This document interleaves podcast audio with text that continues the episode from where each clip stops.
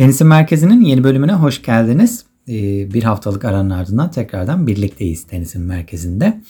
Ee, bu hafta yine çok güzel turnuvalar vardı. Ee, dört tane e, turnuvamız vardı. İki erkeklerdeki kadınlarda olmak üzere. Erkeklerde Hamburg'da ve e, Gstaad'da e, iki turnuva oynandı. Kadınlarda ise yine Hamburg'da bir turnuva vardı. Hamburg'a ek olarak da Palermo'da bir turnuvamız vardı. Hemen şöyle haftanın şampiyonlarıyla birlikte bir giriş yapalım. E, erkekler tarafından başlayalım. E, erkeklerde e, ATP 500 seviyesinde bir Hamburg turnuvamız vardı. E, haftanın en güzel turnuvalarından bir tanesiydi e, Hamburg'daki turnuva. Kadroda oldukça güzeldi tabii buradaki turnuvada. Bir numaralı seri başı olarak Carlos Alcaraz vardı burada. Finale kadar da ulaşmayı başardı. E, finalin diğer cephesinde ise belki sürpriz denebilecek bir isim vardı. E, İtalyanların genç ismi gelecek vadeden çok şey bekledikleri diyelim. E, ismi Lorenzo Musetti. Finalin diğer ayağında vardı. Şampiyonluğa ulaşan isim de e, Lorenzo Musetti oldu. E, kariyerinin e, ilk finaline çıkmayı başarmıştı Hamburg'da Musetti e, kariyerindeki ilk finalde de e, Alcaraz'ı yenerek şampiyonluğa ulaşmayı başardı Musetti. E, Alcaraz'ı çok da güzel bir oyunla yendi. E, finalin ilk setini e, kazanmayı başardı Musetti. Sonrasında ikinci sette e, çok gitgeller yaşandı. E, Musetti 5 tane şampiyonluk puanı değerlendiremedi. E, tiebreak'te özellikle 6-3'ten geri döndü Carlos Alcaraz. Ee, yine ikinci sette keza aynı şekilde tiebreak'e gelmeden önce iki maç puanından yine döndü. Ee, o maç puanında hatta e, Alcaraz'ın topu e, iki kez yere değmesine rağmen hakemin verdiği yanlış bir karar vardı.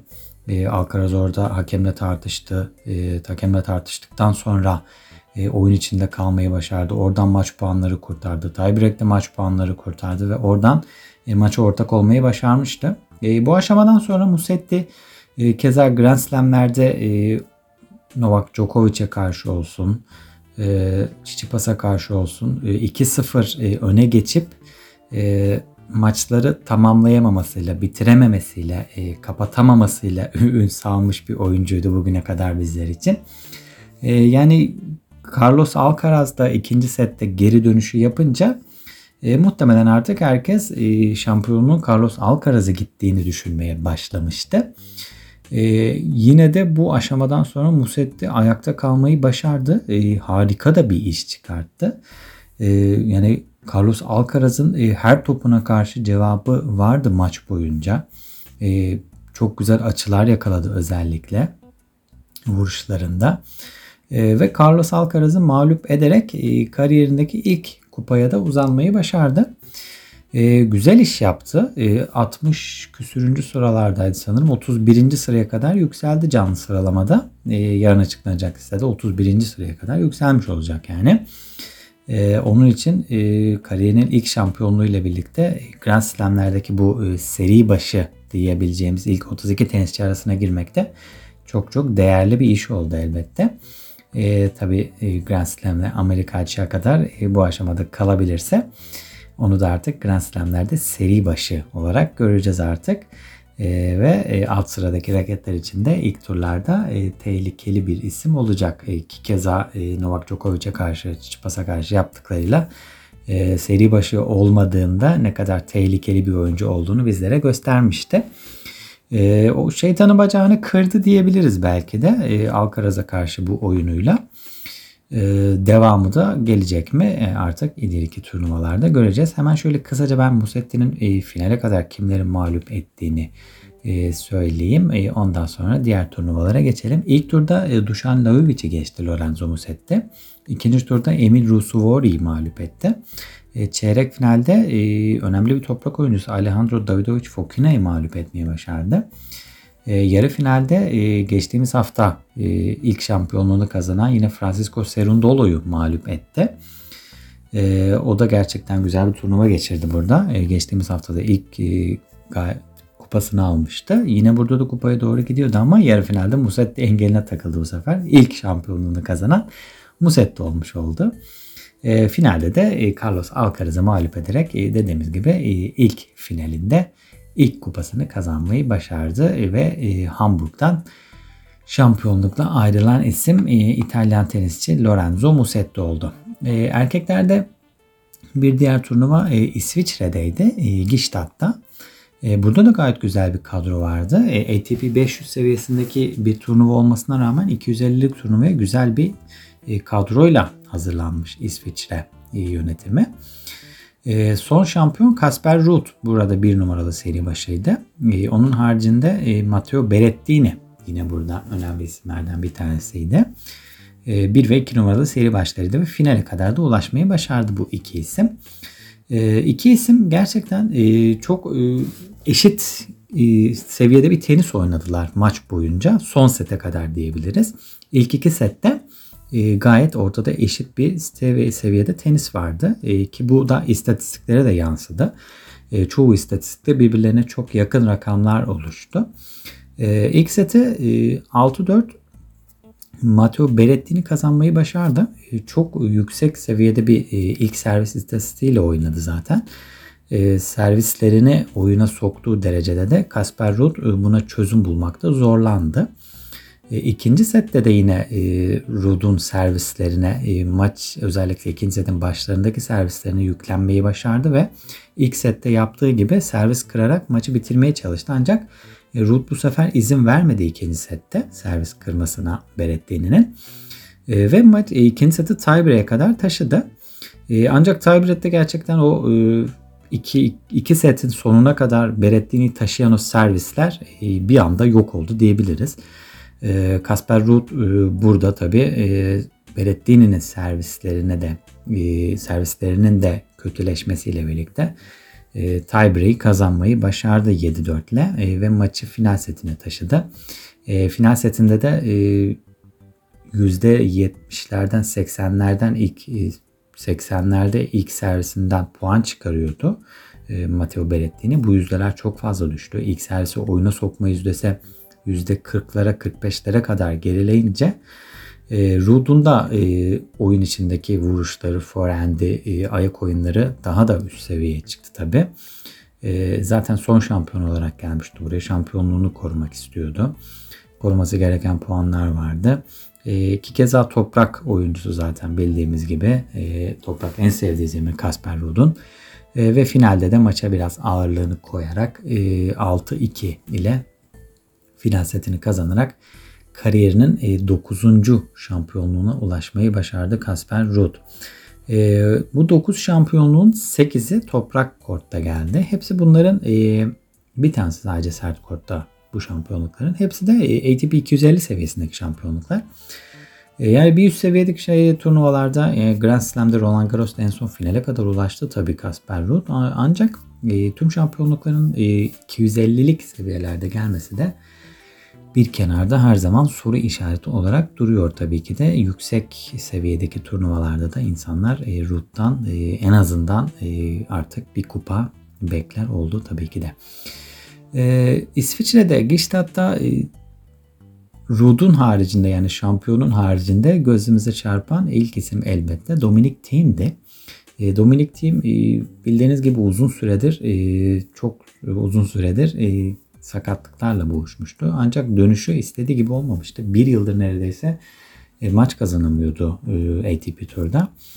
E, geçtiğimiz hafta ilk defa başladı bu artık galibiyet serilerine ve Giştat'ta da bayağı bu seviyeyi ilerlettiğini gördük. Yarı finale kadar ulaşmayı başardı Dominik Thiem burada. Hatta 2021 Mayıs ayındaki Madrid Masters'tan beri ilk yarı finali oldu burası Dominic Thiem'in. E, Dominic Thiem burada e, ilk turda Hugo Gaston'u geçmeyi başardı. E, ardından Federico Delbonis'i, Delbonis'i Juan Pablo Varillas'ı e, geçmeyi başardı. Önemli toprak oyuncularını mağlup etmeyi başardı ve e, öyle zor olarak da kazanmadı. Bazı e, setleri çok rahat şekilde de oynadığı maçlar gördük. O beklediğimiz backhand e, yavaş yavaş kendine geliyor. Ayak oyunları olsun. E, bayağı formunu bulmaya başladı diyebiliriz artık Dominik Thiem. E, tabii daha çok mesafe var e, istediği seviyeye Dominik Thiem'in. O da zaten e, sezon sonuna kadar gelecek sene için hedeflerini belirlemiş durumda. E, yani sezon sonuna kadar da yavaş yavaş e, o istenilen seviyeye gelecek gibi gözüküyor. Dominik Thiem buradaki bu yarı finalde onun için e, oldukça moral verici bir turnuva olarak e, sona erdi muhtemelen. Önümüzdeki haftada e, kendi ülkesinde sanırım bir turnuvaya katılacak Dominik Thiem. Erkekler tarafı bu şekildeydi. Kadınlar tarafına geçelim isterseniz hemen. Kadınlar tarafında da yine Hamburg'da bir turnuva vardı ve Palermo'da bir turnuva düzenlendi. E, kadınlar tarafında Hamburg'la başlayalım. Hamburg'da e, Bernarda Pera e, şampiyonluğa ulaşmayı başardı. E, geçtiğimiz hafta Budapeşte de kariyerinin ilk şampiyonluğunu kazanmayı başarmıştı Amerikalı raket. Ve burada da yine üst üste ikinci haftada bir kez daha şampiyon olmayı başardı. Bir numaralı seri başı dünya iki numarası Anet Kontaveit'i mağlup etti finalde. 6-2, 6-4 ile çok da rahat bir oyunla Anet Kontaveit'i mağlup ederek kupaya uzanmayı başardı. Beatrice Hattat Maya gibi bir hikaye yazdı diyebiliriz ona da. Kariyerinin ilk iki şampiyonluğu arka arkaya iki haftada geldi onun da. Budapeşte ve Hamburg olmak üzere. Kimleri mağlup etti hemen hızlıca onu söyleyeyim. İlk turda Elena Gabriela Ruse'yi, ikinci turda Joanne Zuger'i mağlup etti. Çeyrek finalde Katerina Sinyakova'yı, yarı finalde Marina Zanevska'yı mağlup etti. Finalde de az önce söylediğim gibi dünya 2 numarası Anet Kontaveit'i mağlup ederek kupaya uzanmayı başardı. O da gerçekten e, hayatının en güzel iki haftasını yaşıyor sanırım şu an için. E, üst üste iki şampiyonluk kazanarak e, ve yaşı da olan bir tenisçi. Öyle çok da genç değil. E, o yüzden e, çok da güzel bir e, dönem geçiriyor şu an için. Finalin e, karşı tarafındaysa Anet Kontaveit vardı tabii. Kontaveit de uzun süredir e, bu seviyelerde e, göremediğimiz, beklediğimiz tenisçilerden bir tanesiydi. Tabii dünya iki numarası olmasından dolayı insanlar da ondan daha fazla bir başarı bekliyor. E, ancak finalde tabii Bernarda Pera'nın e, üstün bir oyunu vardı. Anet Kontaveit de buradan finalist olarak ayrılan isim oldu. E, kadınlarda bir diğer turnuva ise e, Palermo'daydı. Yine WTA 250 seviyesindeki Palermo e, Ladies Open turnuvası vardı. Burada da şampiyonluğa Irina Camelia Begu ulaştı. E, Begu'nun kariyerindeki 5. şampiyonluk oldu. Önemli olan rakam ise en son şampiyonluğunu Irina Camelia Begu 2017 yılında kazanmıştı. 2017 yılının ardından tam 5 sene sonra bir şampiyonluk kazanması da tabii e, gözyaşlarına hakim olamamasına sebep oldu. Onun için de e, güzel bir hatıra oldu buradaki turnuva. E, kimleri geçti derseniz hemen hızlıca Irina Bugün'ün yolunu da sayarak bu haftanın turnuvalarını kapatalım. İlk turda Marina Basos Ribeira'yı geçmiş. İkinci turda Osea Doden. Çeyrek finalde Diane Perry. E, yarı finalde Sara Sorribes-Tormo, finalde de e, Lucia Bronzetti'yi mağlup ederek e, kariyerinin 5. kupasına e, ve 5 yıl sonra gelen bu 5. kupasına Palermo'da uzanmayı başardı Irina Camelia Begu. E, bu haftanın turnuvaları bu şekildeydi. Şampiyonlarımız bu şekildeydi. E, şöyle kısaca e, önemli birkaç haber var. Onlara bakalım e, neler var geçtiğimiz haftalar neler oldu diye. E, güzel iki haber var ATP tarafından erkekler tarafında diyelim. E, Lever Cup e, tabii geçtiğimiz hafta tenis dünyası bol bol e, sevinç naraları attı tabii e, bu haberi duyunca. Eylül ayında düzenleyecek olan Lever Cup'ta bildiğimiz gibi Nadal, Federer ve Murray üçlüsünün olacağı daha önceden açıklanmıştı. Ee, herkes tabi bu üçlü bir araya gelince Djokovic de olsun cümleleri kurmaya başlamıştı. Hayaller kurulmaya başlanmıştı. O beklenen güzel haber geldi. Ee, Djokovic 23-25 Eylül tarihleri arasında düzenlenecek olan Lever Cup'ta e, Avrupa takımına katılacağını açıkladı. E, burada söylemiştim sanırım yanlış hatırlamıyorsam. E, Wimbledon ardından Djokovic'in Wimbledon zaferinin neden de önemli olduğunu e, söylerken e, o şampiyonluğun e, Laver Cup'ın katılımı için de çok çok önemli olduğundan bahsetmiştim.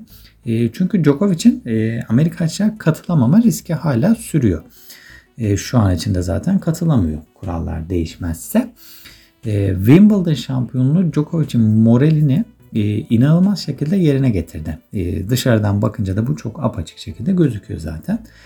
E, bu kupayla birlikte Djokovic'in kafasında da Laver Cup katılımı bence iyice netleşmişti. Zaten istiyordu. Yani böyle bir PR şansı varken elinde bu büyük üçlü bir araya gelmişken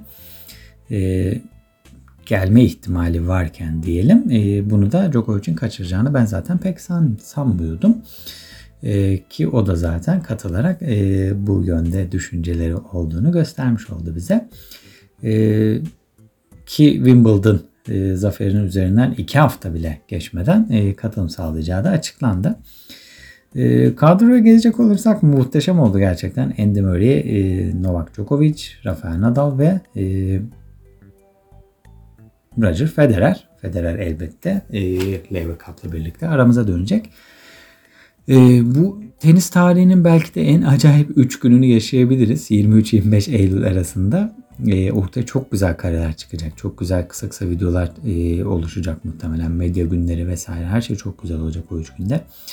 Yani ve sonrasında muhtemelen biz e, yıllarca o 3 günden çıkan karelere bakıp bakıp iç geçireceğimiz günler yaşayacağız. E, yani yapılması gereken tek şey var sanırım 23-25 Eylül arasında e, hiç kimseye söz vermemek, e, hiçbir yere randevu e, oluşturmamak ve o 3 günün keyfini doyasıya çıkarmak.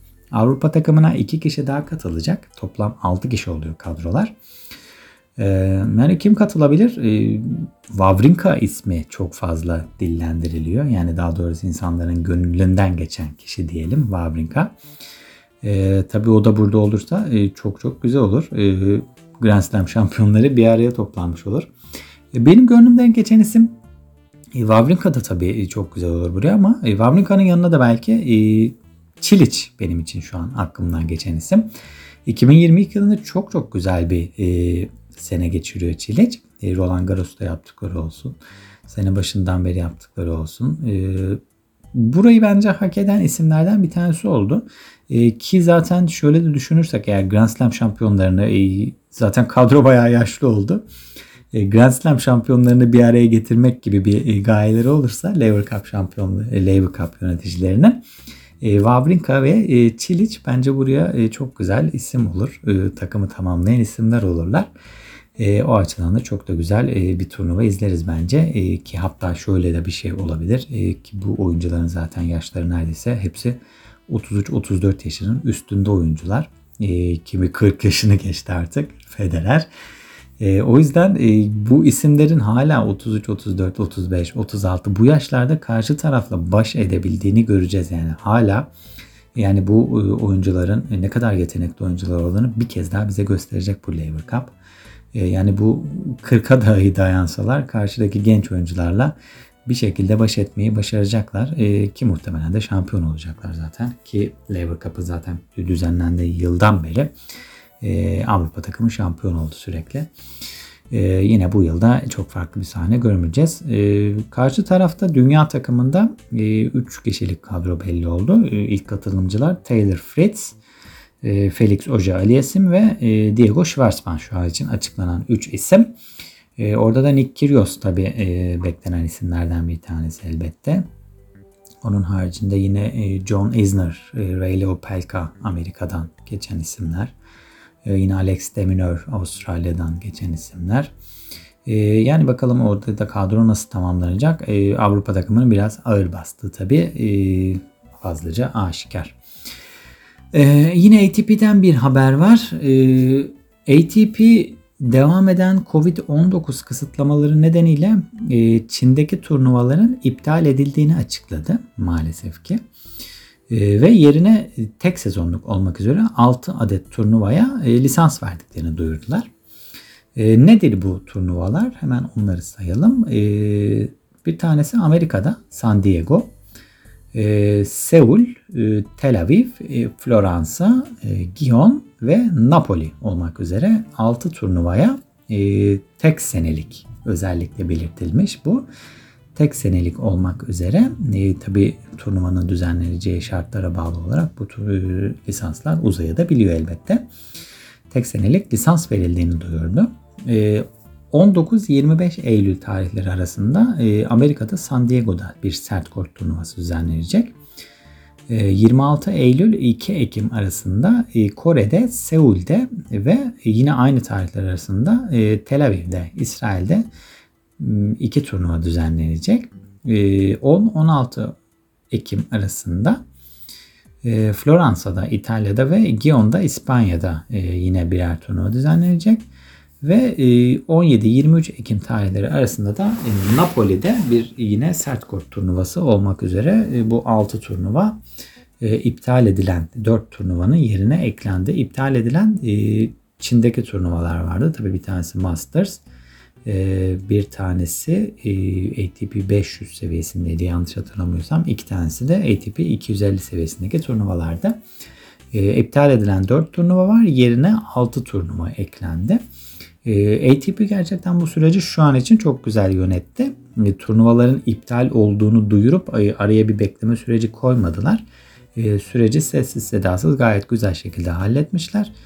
Anında iptalle birlikte yerine eklenen turnuvaları da duyurmaları gayet güzel bir karar oldu. Çünkü en azından oyuncuların ne yapacağı, ne şekilde, nerede programlarını vesaire belirledikleri için sonuçta çok öncelerden en azından bu turnuvaların da hemen açıklanması onların da programlarını rahat rahat oluşturması açısından gayet güzel oldu diyebiliriz.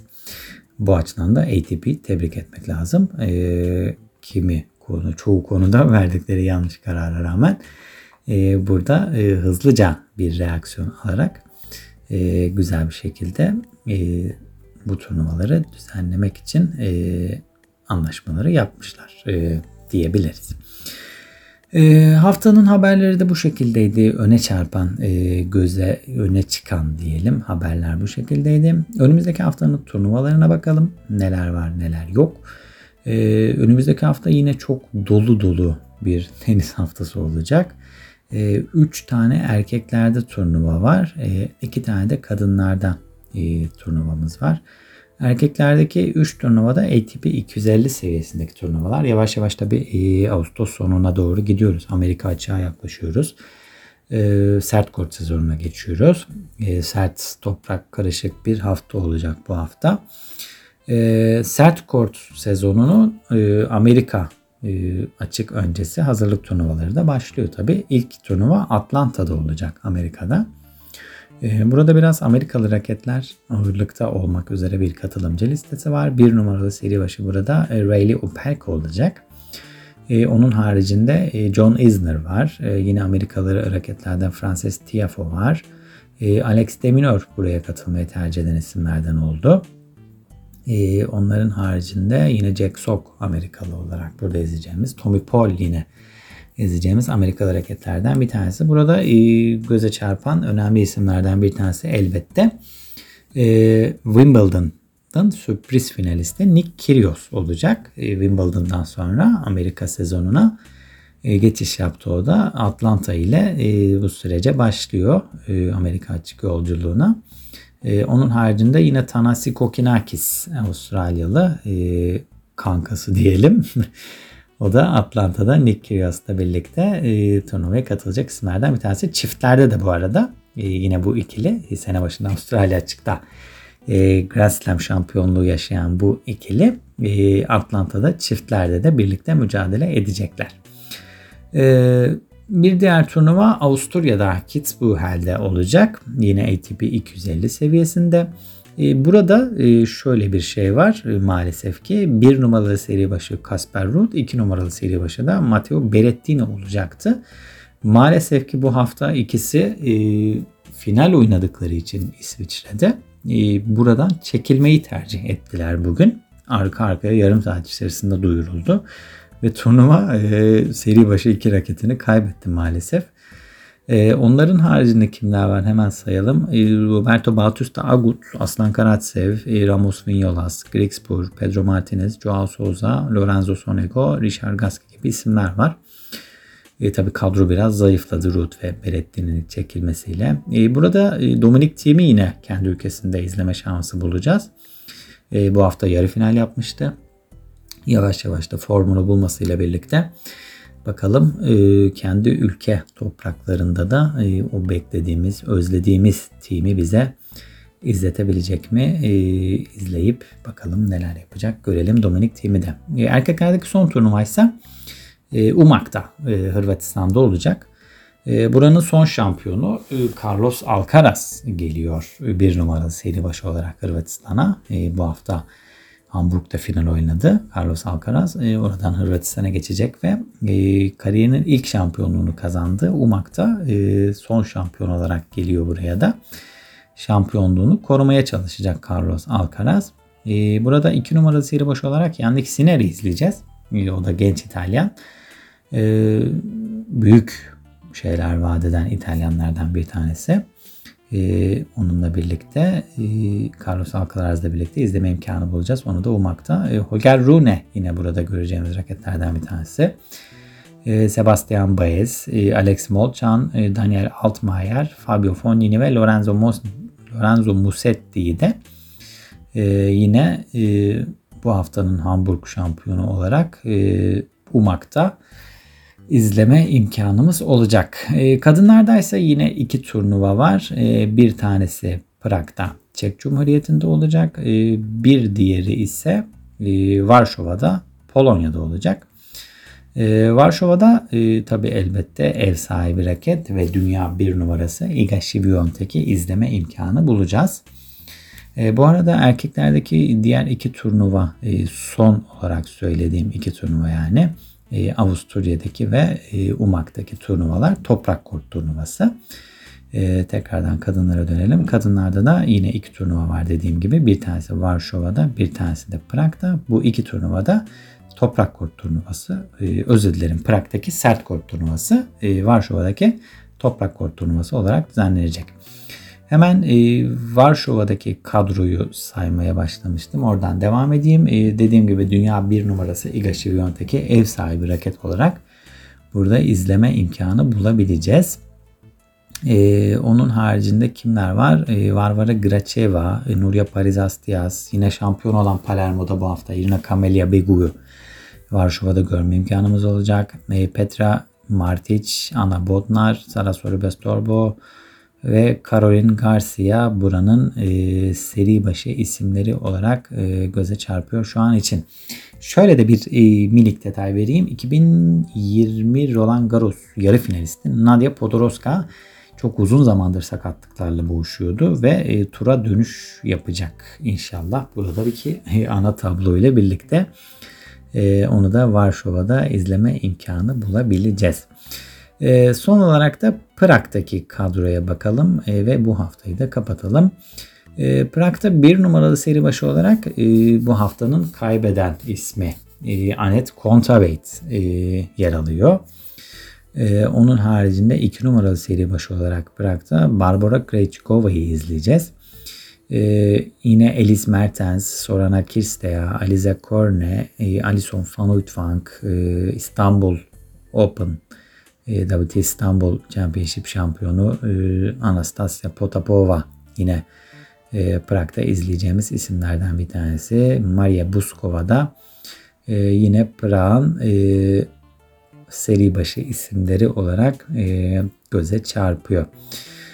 Prag'da da bu şekilde bir kadro var. Önümüzdeki haftanın turnuvaları da bu şekilde olacak. Önümüzdeki hafta tam 5 tane turnuva var. Çok yoğun geçecek bu hafta. Ee, inşallah e, güzel şampiyonlar e, çıkartırız. E, belki yeni yeni yine e, sürpriz şampiyonlarımız çıkar elbette. İki haftadır e, yeni yeni şampiyonlar çıkıyor. Serundolo olsun, e, Bernarda Pera olsun. Bu hafta Musetti oldu. E, ilk defa e, bu sevinci yaşayan raketler çıktı. Bakalım bu haftada çıkacak mı? E, izleyip görelim haftayı. E, bu haftayı da bu şekilde kapatalım. Önümüzdeki hafta görüşmek üzere diyelim. Hoşçakalın.